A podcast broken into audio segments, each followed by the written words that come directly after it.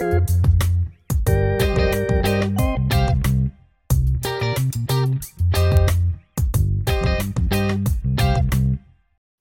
and welcome to Casting Views, the uncle and nephew hosted podcast that picks a subject each week and, well, you probably guessed it by the name, we'll cast our views. I'm Dan. And I'm Lou. And we're going to take you through another thrilling ride of a subject. And I think it's quite a good one, Lou. This one, you specifically wanted to talk about it, didn't you? Do you want to tell everyone what we're going to discuss? Yeah, so we'd actually decided on this topic a while ago. It's going to be on influencers. And now, again, I'm going to caveat with the type of influencer that we're talking about. So, the influencer that I'm talking about is kind of the Instagram famous person, the person that's kind of famous by virtue of being famous, I guess. Okay. So I think again, just like last week, I think before we get into it, let's have a promo from our friends, so uh, we don't we don't sandwich in, in between ranting and raving. This week, it's the Fuck My Work Life podcast. If you've ever had a bad day or a bad week at work, and I'm sure everyone has at some point, if not many of them, this is a podcast for you. It's hosted by Jay and Kay, and basically they share listener stories from around the workplace what's cool about this one is they do encourage you to contact them either by Twitter, email, or even leave them a, a, message on the phone for your stories, which they'll they'll pick up in a in an episode. I listened to one of their older ones recently, and it was about interview questions. And having been for a few interviews, it kind of struck a chord with me in, about some of the bizarre things you can be asked. But anyway, enough from me. Let's hear from them.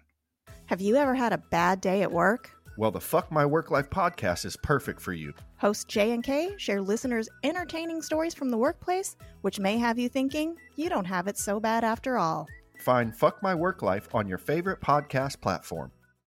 And we're back. Right, so Lou, I can't wait to get stuck into this. So before before we do though, I mean, I know I know what an influencer is, but it's it's one of those things where it's kind of passed me by a little bit in terms of yeah, I've just never really understood it. And I think your phrase of famous for being famous is nail on the head, right? What I wanted to do was I, I initially looked up the obvious what is an influencer and and the, the the obvious line is someone who affects or changes the way other people behave, which you know kind of makes sense. But I, I dug a little more, and it, it's basically it really started in the early 2000s when marketers started approaching influential bloggers and forum moderators, asking them to promote products in return for freebies. And it then progressed to, to cash.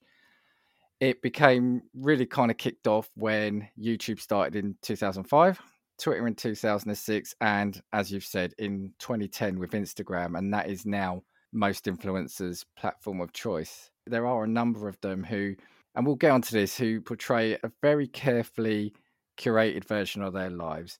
And that is called SponCon, so for sponsored content, which is brilliant. It led me to then digging a bit bit more. I was blown away by a couple of things, and we'll go into it now. So, by the end of 2019, so I know a couple of years ago, the influencer marketing industry was worth $8 billion a year. $8 billion. It's like GDPs of small countries. yeah, I, I know. It's, it's unbelievable. And a report by a group predicted that it would, actually, by the end of 2022, so this year, it would grow to 15 billion globally. The creator economy, which it's known by, built by those who post and monetize content online, employs more than 50 million people and is the fastest growing sector for small businesses in the world. But the next thing as well, so so that was number one, 15 billion globally. Number two is what I didn't know, and it it might seem obvious to some, but to me, it sort of smacked me in the face. There is now a union in the UK for influencers called the Creator Union. and in the US, they've got a trade association called the American Influencer Council. I mean, in the backdrop, I guess, of what we're going to say, is there's a lot of money in it and they're unionized. So, yeah. yes. And, Let's go. And do you know? Do you know what's mental as well? Is most influencers I would consider to be self-employed. So the fact that they have a union, I don't, I don't quite understand what they're being protected against. Is it, is it being like abused by nefarious like agencies or advertisers? Is it, is it protecting them from their own crap sponsorship deals that they might take. It's it's very strange, but I wonder if it is a bit more like I said, trying to put some rules around it or or or protection or guidance for them. Yeah. I mean, in reality, it, it's quite lucky that we chose to do this episode when we did, because there's been a couple of events, obviously, as you know, and that you've probably seen, and as our audience will have probably seen um, all over Twitter. And they've come about recently, specifically with regard to Instagram influencers. Now, I didn't really know much about this first person, to be honest with you. Name kind of ringed a bell, and that person is Elle Darby. Any context on who she is? I think I know this one because you mentioned it to me, but I wouldn't have known who she was. No. Yeah. I mean, like I said, I'd, I'd heard the name, but wouldn't be able to place it for anything, Yeah. to be honest with you. And Elle Darby, over the past, well, really kind of week and a half, has been involved in what is basically just a, a racism scandal. There's, there's actually no way to kind of like sugarcoat it. I won't repeat any of the tweets on this podcast just because I feel like some of them are actually horrific and I feel like it might take us off a platform. yeah. So if you do want to go and read the tweets, you can obviously just go on Twitter and pop her name in and they will present themselves. But really horrific things. And they've all surfaced from about 10 years ago. Now, I said to myself, I was like, okay, well, you know, 10 years ago. And I saw somebody do a breakdown of kind of what, what's been going on with her. And 10 years ago, she was 18 Right. when these okay. tweets were made. Okay. So she was a grown woman. I mean, you know, when you're 18, you can go out, you drink, you already drive at that point, you can do anything you want. You are responsible for your own life. Young, but an adult, right? Yeah, young, but an, but an adult. So there is no, well, there would, wouldn't be an excuse for it in any case anyway. No. But there's no even way for her to play on the thing of naivety because it's just incorrect in any case. Yeah. But there are some abhorrent tweets literally just turning around and saying that she just hates and despises particular groups of people. Like I said, go and go and see them for yourselves. But they are absolutely horrific. And then people did a bit more of a dive into her. So from what I can understand, she's basically just Instagram famous, um, has a brand with her partner, baby, do vlog like short vlog type videos as well now, I guess. And they kind of come as a brand together. And in addition to the tweets and that sort of thing, her partner's also been caught up in it with tweets that he sent. Again, I would probably say less less of them, but again, just of the same ilk, just abhorrent racist stuff. Really, it's just there's no other way to put it. He's also now been exposed for cheating on her and being unfaithful. Um, and then she was also found, which is the least terrible thing of everything that she's done thus far, to be editing pictures of her baby that go online. So she's got what is like a newborn, really, really young baby. And she posted a picture, and then the partner posted a picture, and her one turned out to be edited because, evidently, you know, in the quest for perfection, as these influencers seem to Editing portray, a baby. a baby, yeah. So it was literally getting rid of like facial imperfections or like a just a like a freckle or something on a child. Like it, it's just really, really weird that she actually put an apology video out, and I think it's difficult because obviously everybody's taking it as it being absolutely stupid and like disingenuous because there was a statement that went out after she'd acknowledged it and it was just you know one of those kind of like notes paragraphs that everyone puts out for an apology it's like the Yeah. standard thing like will they come with a video will they come with a notes app I often play apology bingo. So I'm going to say, are they looking straight at camera but with a sad face? Yeah, yeah. Yep. Okay, check. Is the lighting not necessarily flattering? Have they have they not necessarily made themselves look like they would do in one of their pictures? Yep, yep, correct. Make yourself look as run down as possible. Okay. Is there the odd tear here or there? Yep, absolutely. Started with watery eyes. Do they say I was young, I've grown, I've matured, and I'll continue to learn? Yep, yep, something along those lines. Apology bingo. We're done. There we go. we should do an episode like this every time there's a there's a scandal with a celeb. We should play apology bingo. Apology bingo. Sorry, carry on. Yeah. Um, but yeah, I mean, and in the statement as well that was put out prior to the apology video, it said something along the lines of, you know, the tweets that that I sent weren't a reflection of me at the time and aren't a reflection of me weren't a, re- aren't a reflection of me now and weren't a reflection of me at the time. And that's just a little bit strange because obviously it was a reflection of you at the time because otherwise you wouldn't have tweeted it. Like it was just yeah, the biggest definitely. load of hypocrisy. It made no sense. Like I, I don't understand but yeah, that's that's one of the big scandals that's come out this week, and and really it started a conversation in my mind of what do influencers actually provide us in the context of people that are famous for being famous? Because I think that people when they rely on themselves being the brand, and I'll, I'll say this, and I don't mean it in a terribly harsh way. For the majority of the time, there's no discernible talent is the common theme amongst the collection of people that we might continue to talk about. There's no discernible talent or, or skill that they have that is the reason that people tune into their content. And so, as a result, with their personal brand being everything that they rely on, I feel like influencers feel that they can get away with it because they think, well, people love me for me because that's why they're following me. So, as a result, anything that I do must be acceptable. that's kind of the perception that it gives me. The ones I know are generally because they've appeared in a reality show over yeah, here, yeah, or they've got you know they look like a model. If not both of those over here, what is the um, is it Love Island, isn't it? yeah, It feels yeah. like, and if you come out of that, you're an influencer. yeah, yeah, immediately, yeah, And so that's exactly it. To me, an influencer is just another word for a marketing tool. But rather than it being adverts or billboard campaigns, they've taken someone who is potentially there's you know they they're in the eye for a split second. Let's exploit that. yeah, yeah. And that's the thing. I think that influencers well jump on the bandwagon without having an appreciation for number one, the audience they reach, and number two, their own flaws in reality.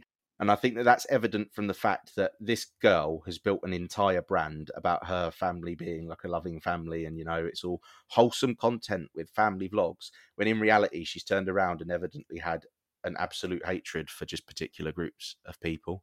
And it's just a little bit disgusting to me because it's kind of like you've built yourself to be, you know, this wholesome person when in reality, you are just a bit of a piece of shit. And this is only in the instance of Elle Darby because obviously what she's done is inexcusable. And like I said, people when when they see a scandal like this will be immediately be like, well, can you know, is it is it something that's taken out of context? So you know, you've seen people that have made jokes, for instance, that would have probably been acceptable 10 years ago and no, no one batted an eyelid at. But this is inherently, in and of itself, something different. It's, you know, it is horrific. Yeah, I, I've seen it, and whether you like that or not as well, there's a difference between edgy humor and to what I saw the comments saying they hated a particular section Yeah, of yeah. society. That, that there's a difference between the two. St- Yeah. Some people may still not like the humor side of things, and I get that. Just coming out and saying I don't like these people, you've left the line behind you. Yeah, yeah, and the, the thing is as well, it's just like it, it's just all of these tweets were just made in such like they were just statements, and I just thought to myself, I was like, number one, what even possesses you to post that to the people that you're following anyway, and what makes you think that the people that are following you will just happily turn around and accept that? And I know it was a long time ago; she probably had thirty followers on Twitter who were all her dipshit friends anyway, right? Because inevitably, if you saw that, like I don't, I don't, I've, I've never seen a tweet like that in my life from anybody that I've ever followed, and wouldn't expect to. Because the thing is, as well, right? I just feel like influence of influencers have got less self awareness about them as well. Because I immediately, as well, went to Elle Darby's Instagram page because I thought, well, the comments on this are going to be very, very bad. And one really, really stood out to me. Now, obviously, her tweets are about lots of different subsections of society, and one of them turned around and said, you know what? I'd loved your content prior to what's happened, but as a young Indian girl, there's absolutely no way that I can ever watch this again. And I just, uh, sorry, ever watch you again. And I just thought to myself, imagine being a person who's invested so much time or potentially financial support as well, buying the shit that you would hawk right through your Instagram, watching your vlogs, only to realize that the views that you reflect, that, that you've reflected, right, literally are just hatred towards that person. That person sitting at home behind their screen who's invested so much time in you, all of a sudden realizes this person actually hates me because of the way that I am. Yeah, and that's absolutely a really good point. Because, and you said it earlier, the danger is also that the person is a brand. You know, we won't go down the line of necessarily serious crimes, but often if it's a musician or an actor or an actress, if they do something that you don't agree with, well, you'll still watch the films or you'll still listen to an album because it's the music. You can almost detach yourself from the person, but you can't with an influencer Yeah, yeah. because they are the thing. that, that is Yeah, them. You are invested in the person. Yeah, And, and that's what the difficulty was. And that comment kind of struck a chord with me because I thought it must just be a slight. Again, I just couldn't think about the person that the demographic of people that she's spoken about who would be invested in her content have all of a sudden been completely invalidated by things that she said.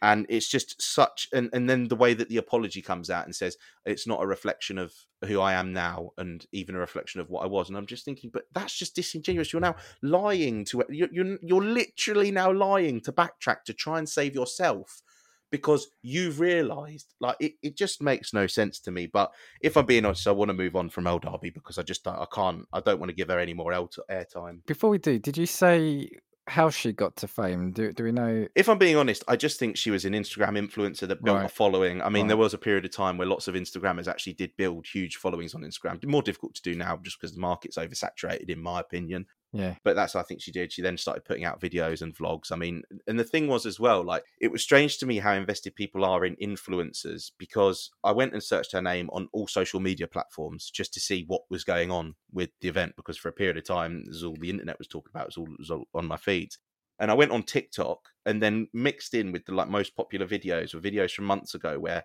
you know people were making videos saying oh my god she deserves the world. Her family are so lovely and they're so beautiful and oh my god this is amazing. I just think how stupid must you feel now? You've Yeah. invested your time into a person who's then come out and all of this this stuff has come out after the event and they've been brave enough and so brazen as to put it on a social media account, irrespective of when it was, right? And how much of a knob must you feel because you've invested your time in this person now? Yeah, and then in the apology, like we said, the annoying thing is these apologies are never apologies. Yeah, yeah. In, in the sense they're- of it's not it, that wasn't me. I'm a different Yeah, yeah. person now. No, it was you. Own it. Yeah, yeah, and that's the thing. Like in reality, I mean, there's actually no way to get around. There's actually no way to get around this in my mind. I think she's lost about hundred thousand followers at the point of us recording this episode. There is no way because I think they've been dropped by their management agency as well. But even for the management agency, they turned around and said, "Well, she's no longer being going to be someone that we can um, work with and sell shit products through her for." So it's the next cash cow. I think the management agency is thinking about. But there's no way back for her because of what's happened. I just, it, yeah, it's just something that set me off, to be honest, over the course of the last thing. But I've always had it with influencers, to be honest. There's no discernible talent. I've always found it strange the level of investment they get, when in reality, it's all a facade. And I mean, we'll go on to talk about this because what she has shown you, and this is very evident in this example, given the context of what she's previously said on Twitter and the views that she's had, because again, if she's brave enough to put that online, what must she say behind closed doors? Yeah, yeah. Like that's what the thing is for me. It's like, I mean, in reality, it doesn't really get much worse than what she's put online. But what must she actually be like, just generally as a person? at that Maybe some people's filters aren't like that. Maybe that was her, and it's just now because of, and it'll be something I'll come to later. Maybe because of the her new lifestyle that's been managed out of her, or it's been managed to say no, that's your offline life. Yeah, But, yeah, but maybe yeah. earlier on that was her true self. Because in reality, there must be people in her life or close to her social media channels. Because it's difficult to turn around and say that a person can change from that because of the nature of the statements. If I'm being perfectly honest with you, saying that you hate a particular type of person is mad because at, what in your mind has justified that view and what in your mind will change it at any point. That's Yeah. the strange thing for me. For you to build that opinion, When they're paying you, when they're keeping you in your lifestyle Yeah, that you, yeah, you yeah. want. That that's Yeah. that's uh, you know, and I'm sorry, but yeah, it's you. You love everyone if they're paying you. Yeah, yeah, and that, and that's the thing. I just think to myself, you know, it, it's just kind of evident from what's happened how terrible of a person you must be behind closed doors and the fake persona that you've put up. Because what you've done is you've chosen to show screen grabs of your perfect life with your perfect family, and all of this darkness is hiding in the lurches. It's yeah, it's it's just a it's a fucked up situation. There's no other way to put it. But yeah, I mean, I think that when we start talking about terrible people in our episodes, I don't know if we do like a regular 15 minute one to rank the worst ones that we've talked about. Or maybe we just keep it updated in the year like a league Yeah. table. Yeah, or we do um do you know one of those in YouTube tier lists? dude, dude, Yeah. top of the pops. Yeah. Do do do like a YouTube tier list maybe. yeah, up three places. yeah. Moving on from Elle Darby, there's also been um, another example that's kicked off recently, and obviously to a different context and a different level entirely, because, like I said, there's no coming back from what Elle Darby did, because she's evidently an abhorrent person. But the second scandal that everybody listening to this will have likely seen is Molly-Mae's podcast, or the podcast that she did with Steven Bartlett. Yeah, I saw that. Well, I didn't see the podcast, but I saw what the media cut out from it. Yeah, Yeah, obviously the memes hit Twitter really, really quickly, as did the clips um, of particular aspects of the podcast. And to be honest, I'm always willing to give someone a fair shake and a fair chance, right? Obviously not with Elle Darby because she's a knob. With Molly-Mae, I thought to myself, I was like, well, I've seen the Twitter clips. So if we were going to do influencers, I wanted to give her a fair shake and turn around and listen to the podcast. So all one hour and 42 minutes I listened to. Well, It was a painful experience because I'm not particularly interested in her. did she manage to influence you into buying anything? I don't know what She didn't does. manage to, to influence me into buying anything. Although there was an advertisement for Huel, which is like that energy drink, Oh, I yeah, think, at yeah. one point. It's all kicked off because Molly-Mae's basically given a podcast to talk about where she is in life, um, what she's achieved thus far, kind of how she got there. The clip that you likely will have seen to our viewers listening at home or on the train or wherever you are at the moment is likely her clip where she said that everybody's got the same 24 hours in a day. Um, you know, she said that she didn't come from poverty or have struggle, that's fine. But she had the same 24 hours in a day that anybody else has um, and you know she's gone to achieve her dreams um, she at one point said she has the same 24 hours as beyonce does as as do we all we all do have the same 24 hours as beyonce i'm just not beautiful and or have a good singing voice I've heard you sing. I've heard yeah, you. Sing. You're right. maybe on the net we'll let go. Um, but yeah, there was a big backlash for it, and so I thought to myself, well, I'll tell you what, I'll listen to the podcast. And to be fair, I I, I didn't really think much much else of it.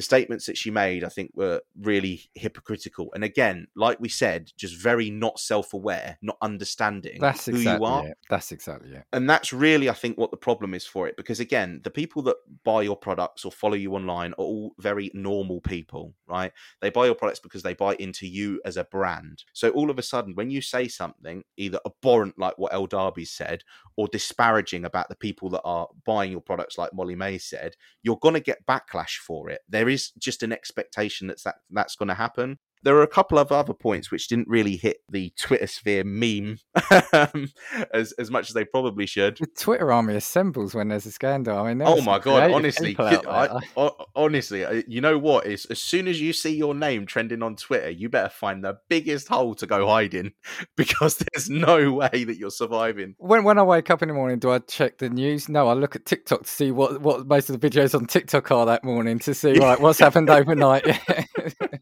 Sorry, go on, go on. But yeah, there was a couple of other things that she said. I mean, they continued to talk about her being from a place called Hitchin, um, and you know, she she was talking about you know a very small town. At one point, they said, "Oh, you know, uh, you know, small town mentality and that sort of thing," which I thought was a little bit offensive, just by virtue of the fact that I've got close ties to Hitchin. Yeah, we, we know Hitchin.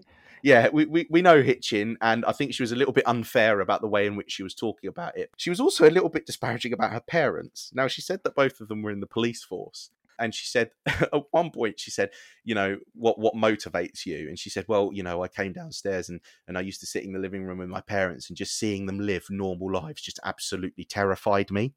Like it was just something that I knew that I immediately didn't want. And I just thought to myself, I was like, your parents are the ones that have probably just presented you with an easy life because she said, I've never yeah. had struggle or anything like that. I'm like, your parents are the ones that have put you with that opportunity to not have any struggle. I was like, perhaps it might be a little bit nice of you to turn around and just appreciate Be a bit grateful. because be, be grateful because you've not had struggle in your life. That was something that I found weird. And then something that I thought was a little bit hypocritical was she turned around and he asked her um, what she wanted to do when she was younger. And she said, Oh, I wanted to get into performing arts, but really quickly turned around and, you know, realized that I did castings and that sort of thing. But, you know, it's such a cutthroat industry. I just knew that it wasn't going to be my thing. Um, she then went on to say about being a fashion buyer and went to fashion school, but that obviously didn't happen because she got into Love Island to that happening. And it was strange given the fact that literally three minutes earlier she'd said that everybody has the same 24 hours in a day. And again, because it's a lack of self awareness, it's like, well, you've just turned around and said to me that you can achieve anything with your 24 hours, go chase your dreams and that sort of thing. But your dream was performing arts and you're blaming the industry as the reason as to why you didn't get Yeah. in yeah, which is hypocritical to me. Similarly, with the fashion buying stuff, well, you didn't get into that. And she went on to say that she had a really good Twitter, uh, Instagram following prior, but then went on to say that she had to move from Manchester because she couldn't pay her rent. So she said she was doing really well anyway. And, you know, everything that she's built, she's built now. But in actual fact, before you went to Love Island, because the whole premise of this podcast was that she didn't take her success from Love Island, which inherently is a stupid state. the only reason I know her name is because I know, and I don't watch it, but I know she was in Love Island. So there you go. Yeah, yeah, this is the thing, because I mean, the memes that hit um, Did she win Twitter it? Did she win on. it or? I don't think she did. I think she came second, if I remember rightly. But her and her partner Tommy Fury, who I'll have a comment on, Yeah. um, Oh, yeah, I forgot about him. Yeah. coming up, obviously built a brand together. So as soon as she's come out of Love Island, she's presented with what are probably hundred thousand pound brand deals with companies like Pretty Little Thing and fashion companies. I don't know. I don't use any of these companies anyway. And I just thought to myself, again, you're so not self aware. You're turning around to your followers and you're saying, you know, I've built my 10 million pound brand of Molly-Mae all off of my own back. when in actual yeah. fact, no. Love Island gave you the platform and you were presented with business opportunities. Inherently, anybody else placed in the position that was memed as much as you were in Love Island would likely be in the same place because we've seen very successful people come from Love Island in terms of influencers. and that's what I was going to say. Just going back to what she said about the, she said a small town, small town mentality. Did she? Yeah, she did. Well, she did. Hitchin is in a small town. It's no, it's no London or New York, but it's not, it's not. it's- No, you know, it's not like uh, out in the sticks. It's not a rural area where they haven't seen technology or anything. You know, yeah, yeah. there's not an excuse there. The second thing about the parents, right? Okay, use it as motivation, but absolutely, like you said, don't say I wouldn't want to live like them. Just say they've struggled to put me in a better position to better myself. You know, Yeah. you you can say it like that. What she said, like we said, go back to the other person at the start. What that person said was really wrong. This one, while it's it is insulting and can be seen insulting, I think she's suffering from a case of naivety and yeah, like you said, lack of self awareness. I think you know, kind of what she's saying is right. And bless her, she was trying to defend herself by saying, "I'm correct though. There, people have got 24 hours." It's like, yes, Molly, there are 24 hours in a day, but not everyone's got the resources that you've got. Not everyone's got you, you know the, the support network around you. She went on to to Love Island. She got picked, and that's what made her. I mean, she might have done something outside that. Own the fact that you went on it, use it, and say, "Yeah, brilliant. That springboarded me." You know, you've got to put yourself out there to do it. But no, she's used that, and I think in her head, how how old is she? Was she 24? 22, 22. Oh, she's 22. So 22, she yeah.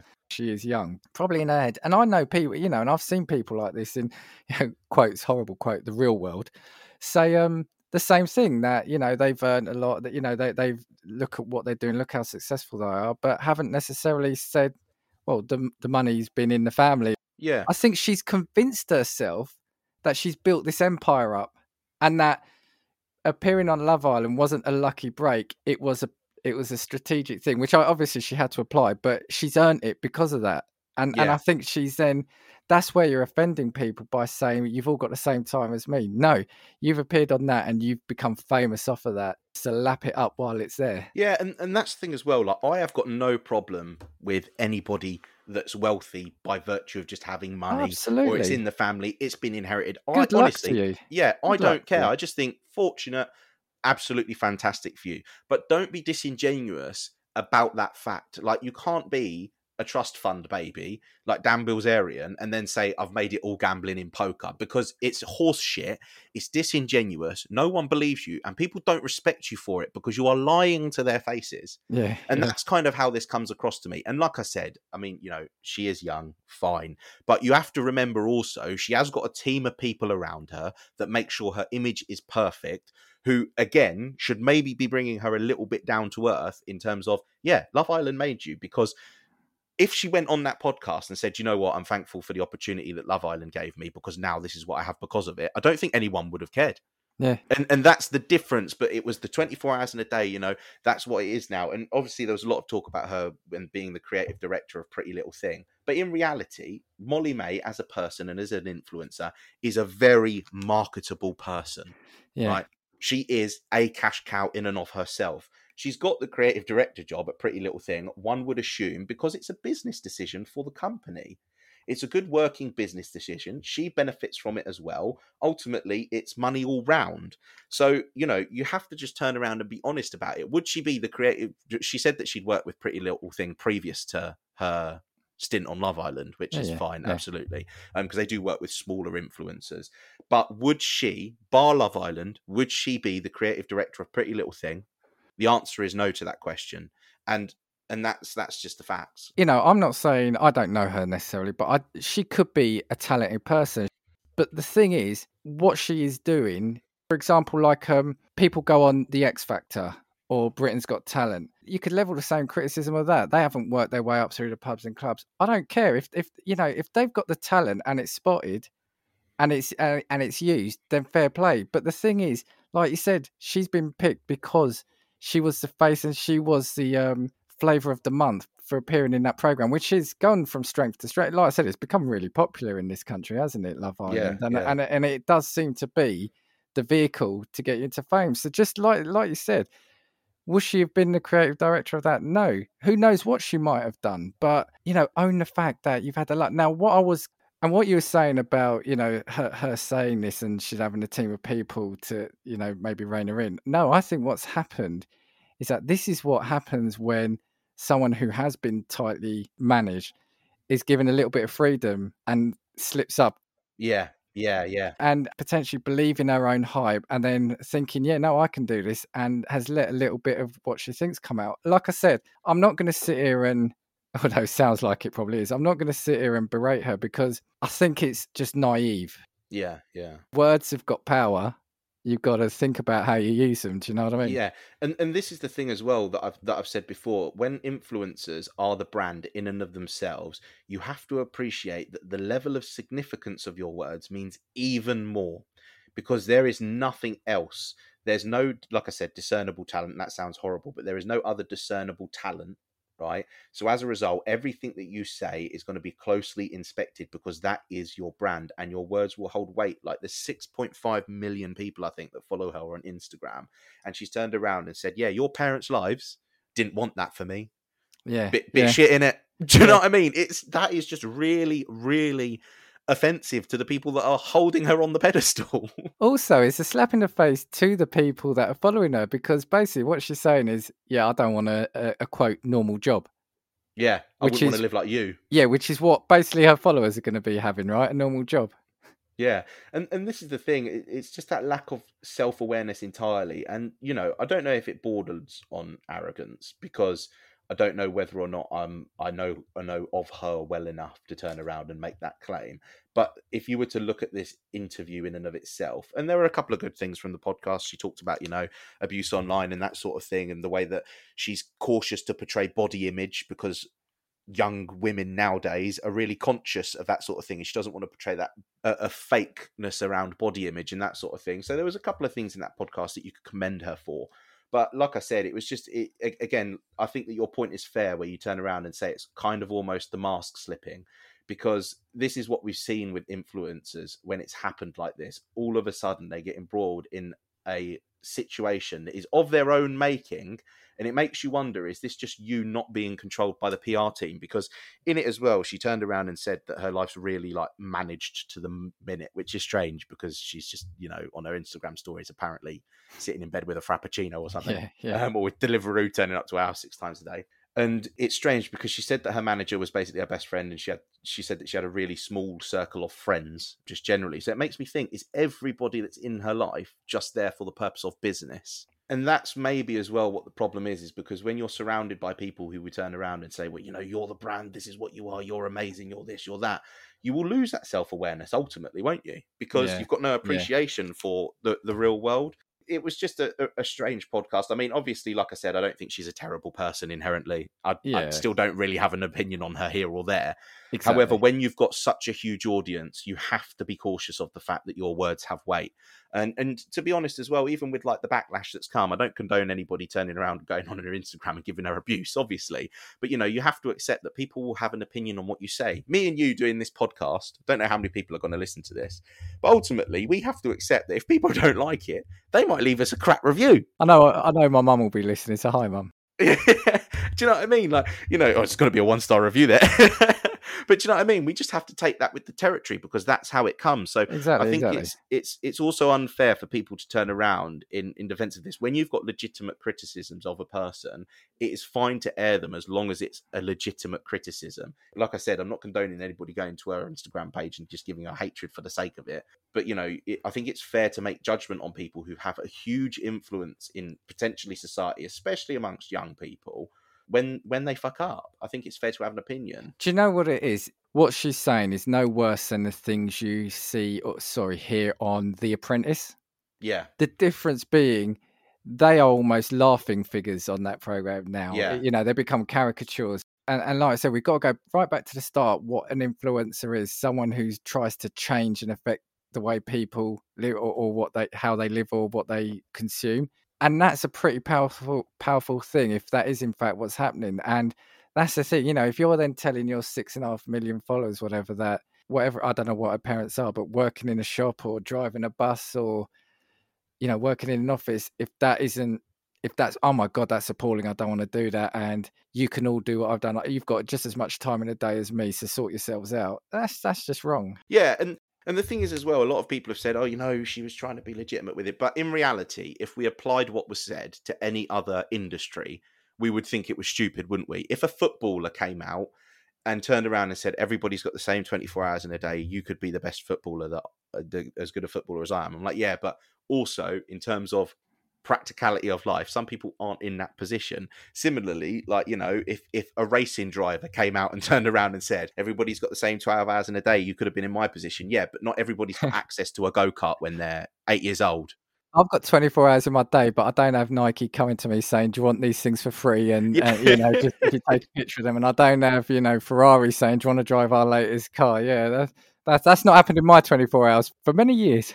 Yeah, and, and the thing is as well, there was a little bit about Tommy Fury. Now he was obviously embroiled in a online beef with Jake Paul, you know, big American YouTuber, came off of Vine, now like a semi-professional, I guess considered a professional boxer.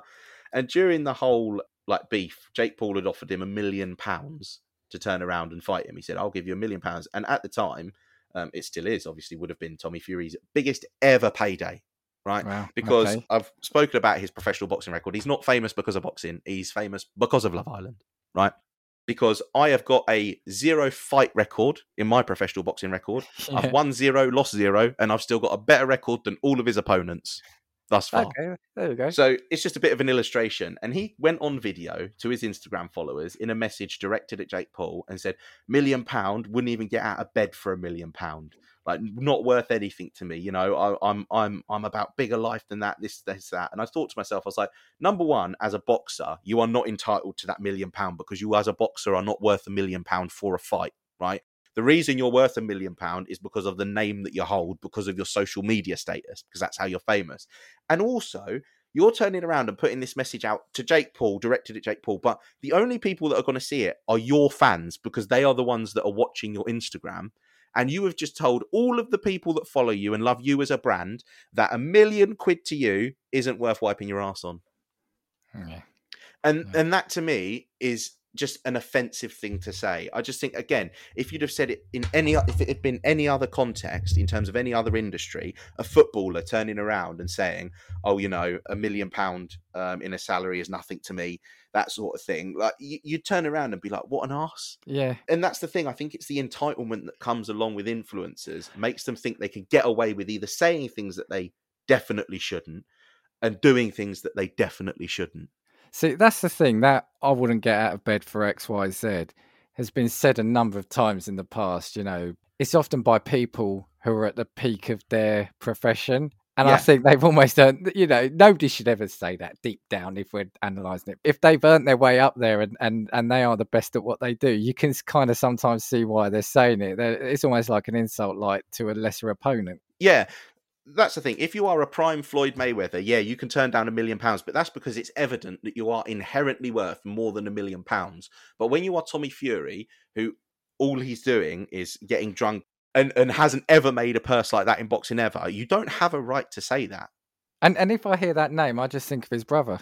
Yeah, yeah, and that's the So- terrible that's- thing, isn't it? That's the oh, terrible thing. That's all. So yeah, so you know, he's he's not influenced me. But yeah, that, that's the thing. I mean, you know, I, I saw an interview with Floyd Mayweather recently, um, just because he's the example that I gave, and he was talking about money um, Yeah. and what it meant to him. And he turned around and he said, you know, he said, obviously, he said, you get to a point where I've been in my career where you've been getting fifty million dollar checks and hundred million dollar checks and twenty million dollar checks. He said, but the check that was always most important to me, and the one that I I enjoyed getting the most was the first one that I made for a hundred thousand dollars. He said because okay. I realised when I made that m- amount of money, he said I'd realised that I could now help everyone that was around me. He said that was the most important one to me because it had taught me that I had made it, as in the talent that he had. That was the moment he made it, and it was almost, you know, I'm not saying that he's discarded the fifty million dollar checks. He said, but that was the one that was important to me. And like I said, from somebody coming from from a statement about a million pounds not being worth anything, right, to then Floyd Mayweather, who's made hundred million pound, telling everybody about how that first one was the most important one for him. It, it, it just, it, yeah, it's just an offensive thing. That story about the hundred thousand check. The thing is, that has come at the end of a boxing bout, right? Yeah, And he's ha- he's worked that, and that's the culmination of that training and yeah, the beatings he's probably taken in, in yeah, the ring, yeah, you know, yeah, in the gym, yeah, yeah, training, yeah, yeah. And that is something he's he, that that's earning now yeah he, he that becomes pocket change to what he was earning later on but the thing is there there is that satisfaction if you've done something i can imagine you, you know can you imagine if that you you've trained and you've trained and you've trained and then you get that check you must say right that is my motivation now But that's, that's, the thing. i need like you know floyd mayweather has been outed before for not being able to read but he still had enough self-awareness to turn around and say that first one which is nothing compared to what i've made in my career is the one that i was most grateful for and it just shows an appreciation for where he's come from the work that he's put in and the talent that he's used to get there whereas like i said with the influencer sphere because there's no talent there's just entitlement Yeah, I don't know. It's it is a funny world. I mean, influencer does the, the the opposite to me. When I see the word influencer, I'm like, right, I don't want anything of what they're having. Yeah, You yeah. know? I, I don't know. Was there anything else you wanted to say on on those couple of examples? no no the examples were just really kind of just to lead us lead us in i know that we've been going for a while already but Yeah, no, because I yeah well, because I knew you'd have a couple of specific things. So I just then looked in and around about the kind of like the influencer scan, or not necessarily scandals, but kind of negativity or press. Now, before I do, there's actually a couple of little things so you know we we've mentioned a couple of times in other podcasts, but here tonight about um fake lifestyle and portraying a fake version of yourself. I saw a video. Now I'm just trying to have a look. So there, you know, there are so many how-to guides on how to look good on on Instagram. But there's this this article I've seen. So there, yeah, so there's a cottage industry of how-to guys that share tips for looking rich on on Instagram, like a video titled "10 Ways to Look Expensive on a Budget." right? Which again, you know, is, is kind of fair enough. So I watched a little bit of it. But what I did have the issue with is she says these tips are to help you become the best version of yourself. Now, to me, because it's in a video of 10 ways to look expensive on a budget, that is saying if you don't look wealthy, you look crap. You look like shit. yeah yeah yeah You might find this hard to believe. I'm no fashion guru, but if I can take some tips to look good, right? Absolutely right. I'll do it. I'm not saying I don't want to look good. And you'll probably know a lot more examples of this than me, but there was a YouTuber who who tried an experiment uh, where he faked wealth on Instagram. So he was using Photoshop, etc., to put himself in private jets, driving, you know, sports cars, standing next to celebrities. And at the end of a week, he'd landed a few thousand new followers just because of that. So, and again, it's like it's just fake fakeness wins. Yeah, and do you know what? Right, here's an example. Leonardo DiCaprio goes into a film, and I know that Leonardo DiCaprio in real life isn't Calvin Candie from Django. All oh, right, yeah, yeah. Right, right. I know that. So when I go and watch Django, it's all fiction in terms of the the portrayal that he is putting on screen. However, the difference between influences is they are essentially acting, but they are trying to portray to you that that is their real self, Yeah. and that's how they're trying to make yeah, money spot from you. on, spot on. Actually, That's yeah. the disingenuousness behind it. I accept that I go and watch Leonardo DiCaprio, who will act for me and know that he isn't that thing. Whereas influencers are going online to act and trying to benefit by pretending that that is real. But what annoys me about the influencers is not necessarily where they're faking or being disingenuous, and it's not necessarily just them. A number of, I'm going to say, footballers ha- have done similar things in the past, but it's where they then are almost mocking. uh, Well, I'm going to call it mocking. They won't say it is, but like during COVID, where we've had lockdowns after lockdowns, a lot of the celebrities are splashing parties that they're having on Yeah. Instagram, and and it's almost like you know, it's rubbing. They're not doing it for that, but it's like rubbing people's faces in. So there was a couple of weeks ago, I think now, there was um well for a start anyway during during pandemic there were loads of influencers were going to dubai because i think dubai was open and may still be open for, for for travel they were going over there and they were calling it essential work which yeah I, i'd love to to have that kind of be an essential worker where it involves going to like a sunny destination and just sitting on the beach being given stuff by big brands but that to me again during a time when everyone was struggling either because of being locked down or because they were, you know, they were losing work. They just felt crass to me, Yeah, yeah, right? yeah. And even I think last week or the week before, there was a plane full of influencers going. Can't remember which way. I, I, it was either from Mexico to Canada or Canada to Mexico. I can't remember which way around. But they were basically flaunting not just COVID rules, but also aviation rules, and that partying on, you know, drinking, vaping, partying on the plane. Oh yeah, here, here we go. So yeah, I've just found it. So it was on uh, Canadian government launches probe into a wild party on flight from Montreal to Cancun, where mask- maskless influencers drank alcohol and vaped. Uh, they face fines for flouting aviation and COVID rules and have had their return trip cancelled. Well, that just shows they don't even necessarily. The followers are just what helps them get their contracts rather than people they actually think or care about. Yeah, yeah, yeah. Not going to say that for all influencers. I'm sure there are good people. So, you know, like I said, we're not saying this for everyone. Like these people, they just obviously don't care. They don't, they, they, again, delusional, naive, or blinkered that they don't want to see what's going on around them. Yeah. And do you know what? Just cutting back as well to what you said about the influencers that went to Dubai, I think that's an interesting example because I think it leads into a train of thought that is the motivation behind it and the way that influencers are. People went to Dubai, and obviously, you know, there are some YouTubers that I follow, for instance, that are actually travel vloggers. It's literally what they do. They show you the world. There's that guy, I can't remember, I think his name's Drew Binsky. I don't know if you've Oh, I don't know. I don't know. I don't know. Um, and he's famous for going to every country in the world and just basically illustrating what culture's like in every every part of the world. He just goes to enjoy the culture in a country, to travel everywhere, basically that he possibly can.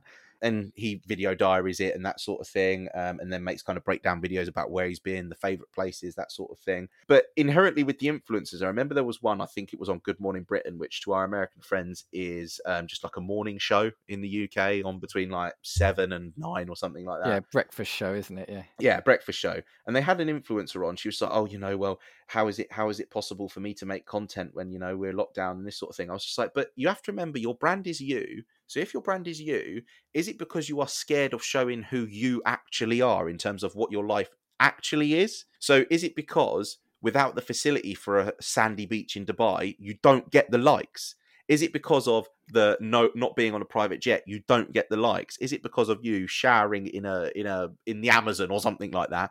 Is it because you don't get the likes? And to me it's again that point at which the mask slips and you realize that it's all just a fake facade for Yeah. the sake of the monetary gain. And Yeah. like i said if people put it down to that and were just accepting of that if she'd have gone on and turned around and said people don't want to see me on my sofa. I have to be on a beach because people want to see a lifestyle right that's what they're following me for I'd, I'd be a little bit less begrudging against it. I've it. spent two years on a sofa. I'd love to see how uh, how people look glamorous on their sofa because that's what I want to try to aim for now. you know, yeah, travel. I'm going to come on something later, so hold your horses on that one because there's one that wound me up at the time when it happened. I'm going to run through through some fails. Let's call them influencer fails, right? And I just want to get your take on them. So this one was was called "Never Let a Crisis Go to Waste," right? So I think it was in 2018. Not sure if you remember, but there was there was really bad wildfires in California, and I think it killed killed around 85 people. So inf- opportunistic influencers used the disaster for self promotion by posting pictures of themselves with hashtags. Now, I'm going to send you the pictures shortly, but I'm going to read first. What I'm going to do is sorry, I'm laughing because I've seen the pictures again, and it's just unbelievable. The first one is called is is so these are Instagram. It's got hashtag current mood. Seeing all of the unreal destruction in Malibu from the fire, it has always played such a central role in my work. I'm so sad for those affected and for the world to be losing such majesty. Sad face. Nice message. nice message, right? it is I'm just sending you the picture now. Right, so have a look at that. Right, do you see it? right, and I'll explain it for for the listeners at home. It's a man on a rocky beach on his own. He is totally naked. He is standing profile to the picture, holding a probably a stick, a branch that goes up to the neck, and he's leaning on it, looking down sadly, and that's what is covering his manhood. it's basically a spot on I description. think I, I think I've described that right, haven't I? And, and to me, that's like, oh my god, you absolute arse, right? Uh, uh, I mean, I can see his his absolute arse as well. You know, the thing is, a message on its own is fine, right? It's it's you know, he he said it all, but then to put the picture, it's it's made it about him. But the thing is, as well, even with the picture, there's no context of, of, of what's going on. So there's no context even in the photograph Yeah. of destruction of the fire. He's Yeah, literally yeah. stood on a pebbly beach with his dick stick covering his manhood. Oh, right? trademark if- trademark casting views, dick Do stick. Do you know what this reminds me of? This is like if you buy um, Michelangelo's statue of David off of Wish and he comes in influencer form. Yeah, I mean, it's a nice photo of him, and you know, he's he's he's got the physique to to do that photo. But come on, to try and make out you're you're sad for the fires when you make you've made it all about you, mate, yeah, in yeah, that one. Yeah. And the second one, again, I'll do the same. I'll read the message. Um, it says, "Praying for everyone who has been affected by the Malibu fires. I've been seeing the updates all day, and it's so sad." Again, really nice. Now, here's the picture. Should be coming through now. And okay, it's been it's been cropped down, but from what I could see, it's of a a lady in a two piece workout suit, Nike suit Yeah. and in front of it looks like an office building. Again, pretty bang on description. Again, it's a they've made she's made it about herself, and the picture to me is a reality takes away from the words. Yeah, yeah, yeah. You know, so Because it's again, disingenuous. Yeah, It's a lie. yeah, It's bullshit. they could be, and I'm sure a lot of people do. They could be promoting support, help, donations for it. Not saying you want to put pictures necessarily of the devastation, but basically they've put um portfolio shots of themselves on on a, a, a tweet to support people going through the fires, and that's what I think is just wrong. It's just wrong. Do you know? Do you know what as well? Do you know what I like in this too? Do you know when I spoke about she shall who shall not be named Elle Darby at the beginning? Yeah, yeah. Bleep her name in the edit. Got no budget. I don't have a bleep machine. we're gonna have to get sound. That's why we're explicit. Yeah. Um, when when I, when I said there was that comment from the person who said, you know, I can't follow you anymore because of who I am. Imagine if you have lost your home in a house fire, or sorry, in a wildfire. You've lost where you live, and knobheads, right, are turning up right to where you are and taking pictures on the nearest beach to turn around and give you condolences. Like it's just the biggest slap in the face, lack of self awareness, and it's not even lack of self awareness because surely you must know that that's not right. Surely you must know at this point I shouldn't be promoting. They've made it about themselves. That's that's the thing. Do you know what it is? It's taking a terrible situation and not understanding that this isn't the correct opportunity for you to try and promote your brand as an influencer, and that's exactly the issue. Two people who evidently must have no discernible talent, Right. as I said before, turning around and building their brand off of the back of something that they should be aware of. But the thing is, I'm sure people do try to. I'm not going to say take advantage, but I'm sure people do look at getting involved because they're, you know, maybe it's it's all about profile, right? But what they have done though with that is they've made the the disaster. They've turned it and made the post about themselves, not the disaster. That's the big thing. Is it's it's not about you. It's about the the shared grief and shared devastation that's happening in that area. Yeah. Anyway, I want to move on because uh, that that one that one wound me up actually. The next the next three, to some extent, are probably not as bad, but they still show either the shady side, the fake side, or the negative side of influencers. So one right, and and and this is this sounds funny, but there were two influencers who took part in an Oreo lick race. Right now, what that is apparently is they um they challenge each other to see who could lick an Oreo clean first. But what these two guys didn't disclose was that their content was actually paid for by Oreo's parent company. So whilst it's not it's not necessarily the worst thing in the world, again, they're making out that they're doing this, oh, let's do an Oreo challenge, right? Let's do this, that. But they're actually being paid to do that. So it's like, would they would they do that normally? Do they like Oreos? No, you're you're you're making out that you're having fun, challenging each other to do something, mainly because you're paid. So, so uh, being paid. So there is nothing almost real about that other than the contract you've got with a company to pay you to do that. Yeah, you just know as well. It's like one of those like like stereotypical things. They turned the camera off and immediately spat the Oreos out because they were like, "No, can't, can't. I don't, just don't like them." They probably spat that out, and the next thing was the next biscuit they've been paid to promote, or the next drink they've been paid to drink. That's what it is. You know, they probably ran through it, and and you know, and that's what it is. I mean, look at us, how we're kind of uh, thinking the worst of them. For me, I, I will now look at things and say, and and I'm I'm probably just really um skeptical is the word. That's right. And I'll look at something. I think I said to you before you, you mentioned one of the podcasts about a celebrity drinking a bottle of water, and I said, yeah, probably because they've been paid to. And that's not, Yeah. that's me now. I'm just skeptical. It's like everything. It's like anything you're seeing. It's like, is it real? Um, okay. The next one, I'm laughing because again, the, the- you'll have seen it. The Fyre Festival. yeah, yeah, Right? seen seen the documentary, right? yeah, yeah. So, whilst it was Ja Rule, you know, and a tech entrepreneur, what the story was, and they, they were in the documentary, there were 63 of the biggest influencers were paid to promote the festival. Um, the influencers posted an orange coloured tile on their social media accounts with the hashtag Fyrefest, and the first one of these posts got 300 million impressions in 24 hours. Bloody hell, that is that's monumental numbers. That is. Yeah. And for me, okay, people that advertise things, you don't necessarily know up front. I mean, how much due diligence can you can you do? Or, or I'm not saying they necessarily knew it was going to be the shambles that it was, but it just shows that it can't have been in place, you know, because we've all seen it. We've seen how bad it was. It's it's just like go where the money is. Were there any questions asked, or did they just say, "Yeah, we'll go to this island. We'll go, you know, in in the beach. We'll go on this party boat, and yeah, we'll take the, you know, we'll take the money." I don't, I don't know. Yeah, the, the, and, and and and that's the thing. There's just no consideration for anything. It's it's uh, with the examples that you've just given. It just seems like everything's a constant money grab. Yeah, if there was an attempt to say, right, is this a legitimate thing? I'd be surprised. Yeah.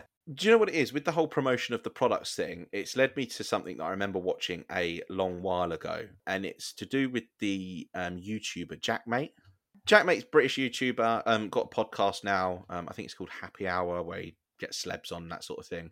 Um, but he used to make videos um, on YouTube, kind of like those twenty minute things, and one of them was basically pranking um, Love Island stars into promoting a fake product. All right, yeah, So what he did is he he basically wrote to a load of like management agencies or or these people direct, and he created a fake brand of cosmetics called JAQ. JAQ, the first word, which is Jacques, Yeah. and then M A I T, Jacques Mate Cosmetics. Right, okay, okay, very And he well hidden. Very Yeah, well yeah, very well hidden. Um, and he wrote to all of these celebrities basically endorsing the product. And I think what he did is he basically just took like Dove like face cream and stuff and Yeah. put it in these tubs, sent them a load of fake things, and basically just agreed a fee with all of these people. But I think on the website, he made a whole fake website. And I'm pretty sure he'd made like the creative director of the, the the website and the brand, and then like the managing director, like people from history, but like Kim Jong Un, like had his yeah. picture on the website, and then Yeah. I think at the very bottom of the page, he literally wrote a paragraph which was something about the product being fake. And he said, he was just like, if any of these management agencies and or influencers had read any of the stuff on the website, they would have known it was all fake. right. he said, right. honestly, they would have just Yeah. needed to have read something, but they would have obviously just clicked on the website, thought, yep, this is brilliant, brand deal, two grand, here we go. And then he got a load of videos back of like Love Island celebrities promoting this like face cream in videos. And obviously, he's turned around and he's just bullshitted them all completely. But it makes you think as well, right? And this is the thing, it leads back to the Molly-Mae thing. Obviously, this has all been set up through management agencies. Some of them have been direct as well. But again, even the management agencies are creating a world in which influencers don't need to think because they're saying, you have got an opportunity to make money. You're going to do it. This is how we do it. Yeah, yeah. So they become terribly non self aware, all because they're also surrounded in a circle of people that are just there to make money. And again, it's an embarrassing thing. I think one of the guys that did it was somebody who wasn't wasn't particularly popular on Love Island, got voted out really, really soon. But I think he actually tweeted at JaackMaate being like, Well done, you actually got me. He was like, Fairs. Well, going back to what you were saying, though, it's because it's not a world they know. They didn't grow up or graft in this. They just been put in this. So it's like, okay, you're telling me to do this, fine, I'll do it. Yeah, yeah. Well, you'd like to hope that after that experience, they'll probably the next couple they'll probably take a little bit more seriously. Do you know what I mean? Yeah, that's true. That's true. But yeah, I just thought it was a really good example where you were talking about people just doing money grabs and advertisements of people that had just been duped, and and again, in reality, just had no right to be duped Yeah, because yeah. it was so evident from the beginning. No, no, exactly, exactly. Now I've got one more. I'll say minor one before I go into the two that have wound me up in the past, right? Um, because yeah, we need more winding up now, don't we? Um, this final one is oh, so you know we often see like giveaways and contests on social media.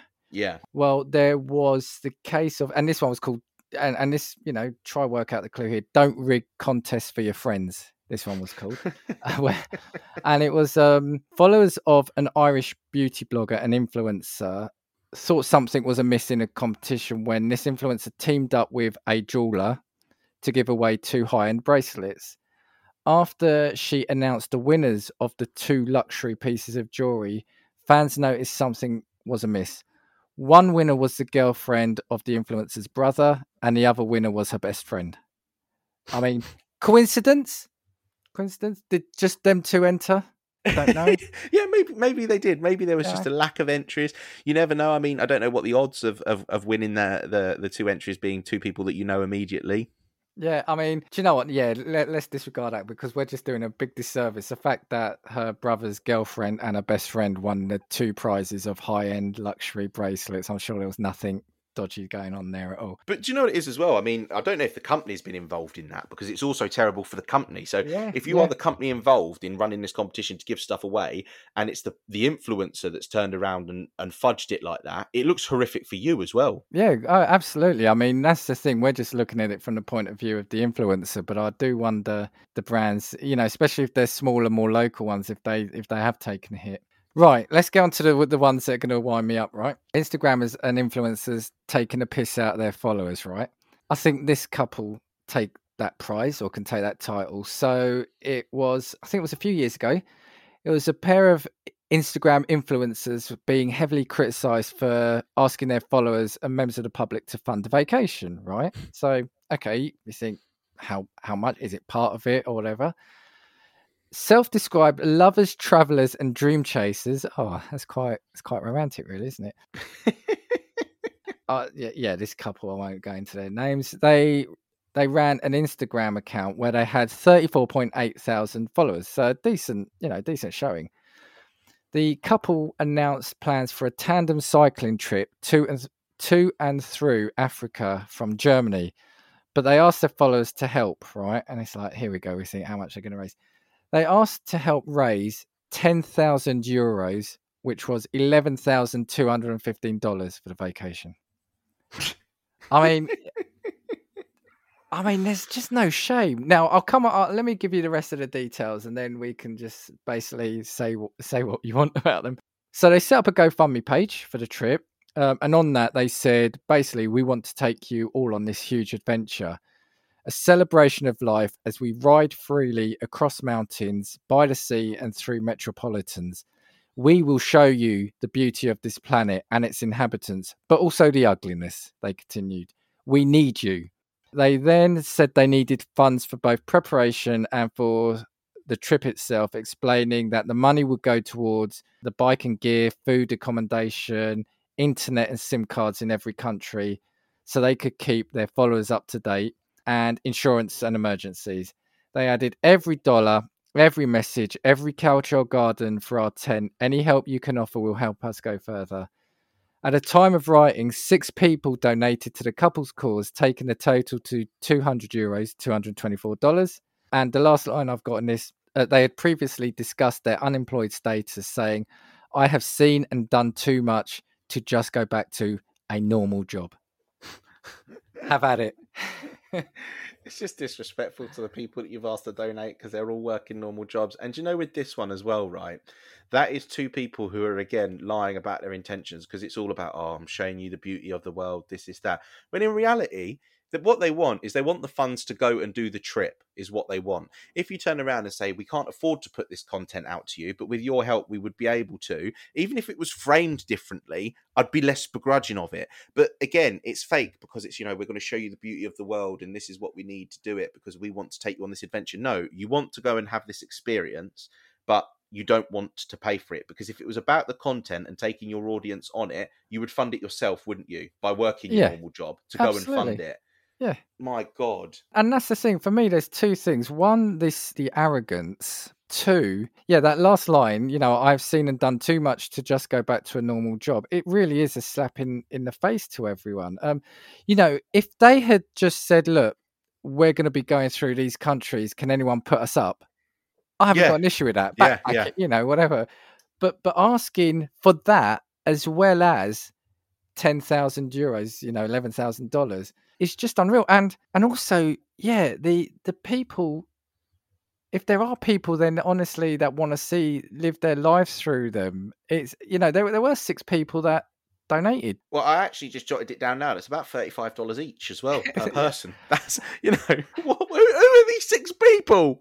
You know, what, what I was going to say is the fact that they just think they can command money because they got the followers and that they think maybe they'll pay to see the pictures that they're promoting. So, you know, let's look at podcasts, YouTube. There are so many people providing content for free, basically.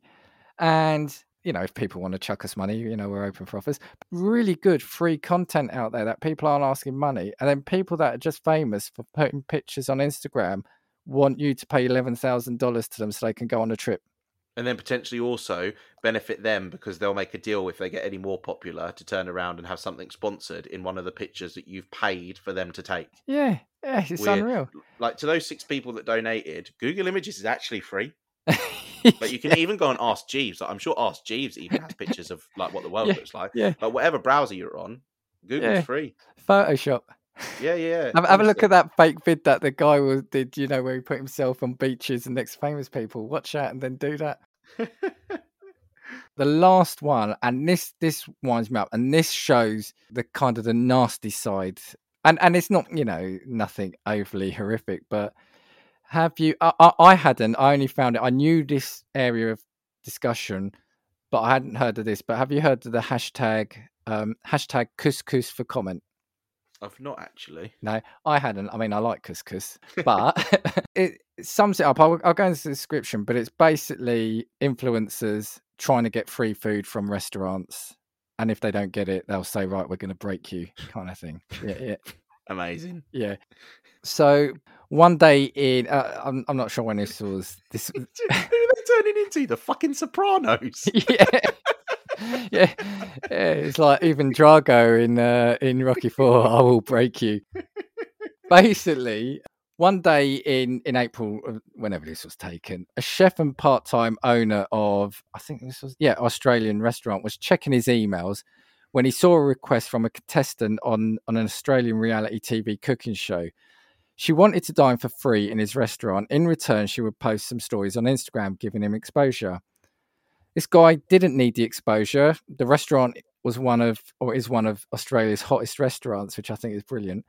And celebrities such as Katy Perry ate there when she was in in town. By the way, she paid for her food. And his own Instagram account actually had more followers than the influencer, right? So he posted a response to the request, and that went viral. And he, what he said was, "How about you do the right thing and pay for your meal like everyone else? You do not generate any hype or actual dollars for any business you post about. The Australian Tax Office, suppliers nor staff care about exposure. If Katy Perry can pay for a meal in my restaurant, so can you. Good luck with your depressing demo at the shopping centre down the road. Amazing. Give this man a medal.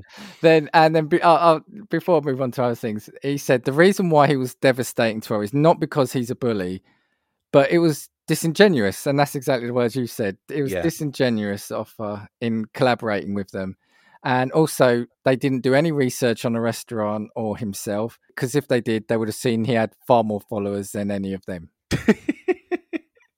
That's the best bit. Imagine the restaurant you're trying to get free food from is still more famous than you.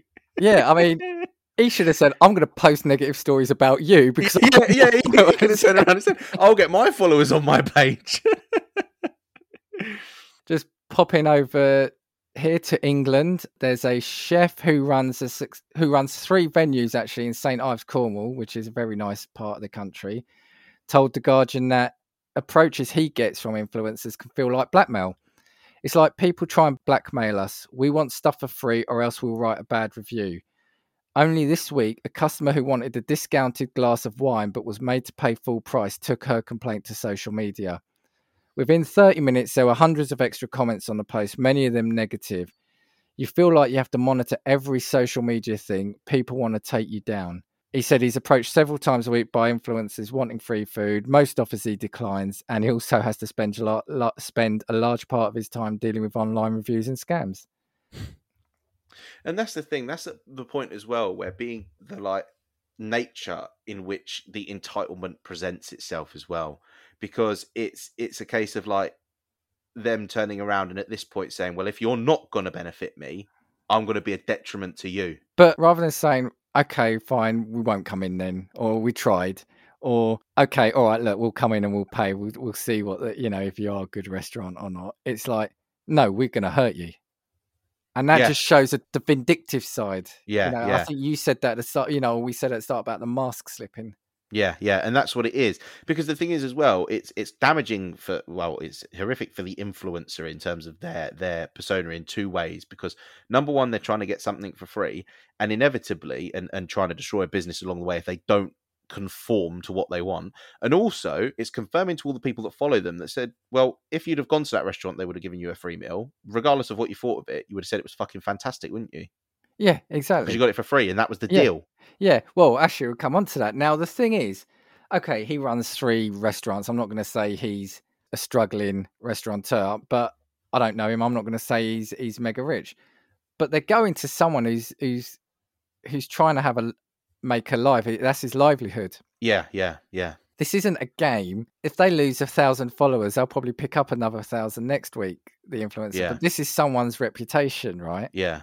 And you know, in the food game, that that's everything. Right? Yeah, yeah. Now it's like you know they could help they could help these people you know and and they would come out of that good as well because if they've gone and had a great restaurant it's like oh look at them they're helping support businesses yeah yeah it's, it's a yeah, win-win exactly exactly and you know, why has this guy got to spend a lot of his time dealing with fake online reviews and scams when his life is probably difficult enough in terms of running three restaurants? And and that's the thing where a person's brand is is is themselves, they must think that everything they do is correct. And so as a result, if someone challenges that, they must be the one in the wrong. Yeah. Um, kind of leading on for that, I, I, I, can't be specific about it because it's something that went through my timeline really quickly on Twitter. Yeah. But I saw a story of a musician, and I think they were like a songwriter um, and they posted messages between them and an influencer who said, "Oh, do you want to come and do my wedding?" You know that sort of thing. Okay, so, yeah, yeah, that's absolutely yeah. fine. We'll organise like a fee, that sort of thing. And she's like, "Oh no, no, no! I was just thinking that maybe you could do it for free because, like, obviously it's got to be a wedding that's got loads of other influencers at, at it. Think about like the exposure that you'll get, and also all of the other business opportunities." And the response from the bloke was, "Right, so you want me to do a gig for free?" Right? Because you're promoting me to all of your influencer friends who will then turn around and want me to do gigs for free because I'm promoting them to all of their followers. He was like, So what you've done is you've invited me to do something for free um, in which everybody's going to expect me to do that same thing for free. So in reality, it's not actually a business opportunity for me. It's just a way for you to save 400 quid. Absolutely. And I've got a few in this one because this one does wind me up. This, yeah, there's been a lot of bad things we've said, but for me, it's just that there's all they're trying to do. They're not even trying to make money out of this. They just want freebies, right? Yeah. So going back to the, the hashtag, so Couscous for Comment was started in 2016 by a co owner of a bar and restaurant in Sydney. So we're back in Australia. After an influencer contacted him asking for a free meal in exchange for a favourable review. And you know, this is what this guy has said. Any review where the payment is a free meal, you're not going to get an objective outcome, which is yeah, spot on. Yeah, it's yeah. spot on. As for the influencers who promise exposure, with influencers, you have no idea how tangible the outcome is. So much of it is guesswork, so much of it is fake followers. What is in it for a restaurant to give away $100 worth of food and drink and and someone has for example the majority of their followers outside of that country? Yeah, exactly. Which is true. Yeah. Which is true. I mean just cuz you know I'm in the UK, a lot of my fo- uh, followers could be in North America. Yeah. How's that going to help the business down the road? In Perth, there were reports that restaurants were giving away free food to Instagrammers because they were too intimidated to say no. And you know, really? going back to the thing about who are they, the Sopranos, but that's yeah. kind of what it's coming across: protection yeah, it's, money. It's extortion. It's literally yeah, extortion. at a cafe, the manager said she was getting three or four requests from influencers for free free food every week, and she never turned them away. The main reason behind this is a fear of negative publicity or backlash.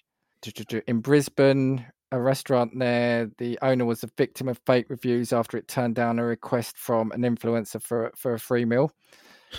After the influencer requested four hundred dollars worth of free food and was declined, the restaurant co-owner and chef posted his partner's response on Instagram saying, "I'm not really sure." When or why it became acceptable to exchange an Instagram post for years of hard work from two small business owners. This is not something we are interested in. We run our business with dignity, honesty, and integrity. Within 24 hours, the influencers had posted two fake Google reviews, one saying, Very rude, I would not go back, disappointing food. But because the restaurant is so small, the owners greet every diner so they're able to call out the posts as fake. Uh, part of the problem, as far as chefs are concerned, is a sense of entitlement among influencers, and you know, and that's it. And that goes back to what we were saying. That's a cafe, husband and wife, or, or partner, you know, and they're being they're being intimidated, strong arm Yeah. trying, you know, four hundred dollars of food. Yeah, and the thing is as well, they're minding their own business. Like they've not asked you to go in there. Yeah, They've not turned around and approached you. You've approached them. They you've approached them and they've said no. Even if they tell you to do one in the most rude, horrific way possible, you don't have an entitlement to ruin their business. Yeah. I mean, like like I say, I feel I feel for those ones who were giving the food away because they were too too scared not to. Yeah, yeah. And the thing is, it would have spread, wouldn't it? Because influencers are all in the same circles as well. So they would have said, oh, this place will give you free food if you've got X amount of followers. What what I'd love to know about those is to say, you know, were they at least giving them publicity? Because yeah, yeah. the impression I get is they were saying, right, give us free food or we'll give you negative publicity. They were giving the food, but not giving them any publicity. yeah but if they weren't getting it, they were, you know, it is extortion. It, it, it's that superiority complex where they think they can go in and demand free stuff because that's what they think they're entitled to. Ah, it's, it's, it's shocking. You know what, as well? Do you know what's really funny? If there are any people involved in organised crime that are listening to this, they're probably turning around and thinking, you know what? There's a brilliant idea there. Yeah. Like, we don't even need to. We don't even. They, they're like, put the baseball bats away. We just need an Instagram account. yeah. oh my word! Uh, It's, and the thing is, I wonder how many of these huge influencers um, are. How many of the followers are bots or bought accounts as well? Yeah, yeah, exactly. Because that's another thing. Like, there have been so many scandals where it's been influencers caught with fake followers and that sort of thing. You know what they are? They're the no profile egg profile picture, aren't they? yeah. Na- With- a with number in the that's like- name. Yeah, that's like you know AK nine two seven nine one four underscore seventy two or something like that. Like, Joined yesterday. it'd be amazing if anyone does have that username. I'll listen to this recording back and search for it.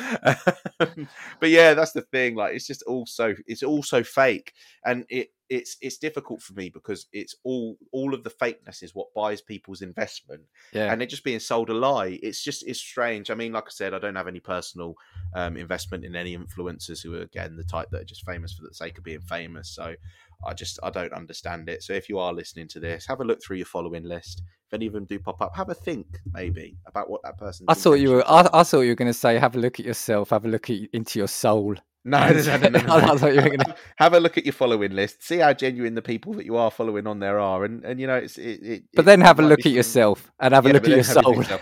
and, and if you are listening to this and aren't following us, um, click that follow button on us because we we wouldn't lie to you like that. I don't spend my days on a beach in Dubai. But if you want to give us ten thousand euros to do so, we'll take yeah, yeah, pictures yeah, and show sure, you. Sure, yeah, yeah. Why not? I mean, what, what I was going to say is, and, and absolutely, and you know, I'm always trying to be on on you know on the balance side. I'm not saying, and and we're not saying every influencer is like this. I think it's just it is that warning sign that it is a a very unsure line of work. Let's say that yeah, yeah, in terms of the people, the, the responsibility that they can and probably should have. I mean, so I'm not saying everyone's like that. And we've got currently 780 followers on Twitter. So if anyone wants to give us a contract to put anything on our Twitter timeline or uh, an ad, you know, we'll take a contract to put an ad in this highly listened by our family at least podcast. but yeah, no, that's me done. Lou, is there anything anything you want to say before we finish up? Yeah, no, like I said, I just I just don't really understand the investment in the influencer for the sake of for the sake of influencing. It's just it's just a weird. It's always been a bit weird, and I don't know if you'd said it previously, but. Uh, I think this came out of you when we talked about this episode in general. I think that you said that all of the issues with influencers, whilst we're saying it's not every influencer, they are common enough that it feels like it can be a problem within that industry. Yeah. So we, we you know, I, I think that that's the stance that I'm willing to take. I look at all of these influencers now with just like the the just with skepticism because I'm going into it with the attitude of this is probably all nonsense. Basically. Yeah, that's it. I I think if if I see an artist creating a fake piece of work, I don't necessarily think every artist is a fraud. But right now, I kind of do. I am really skeptical about when I see someone called an influencer.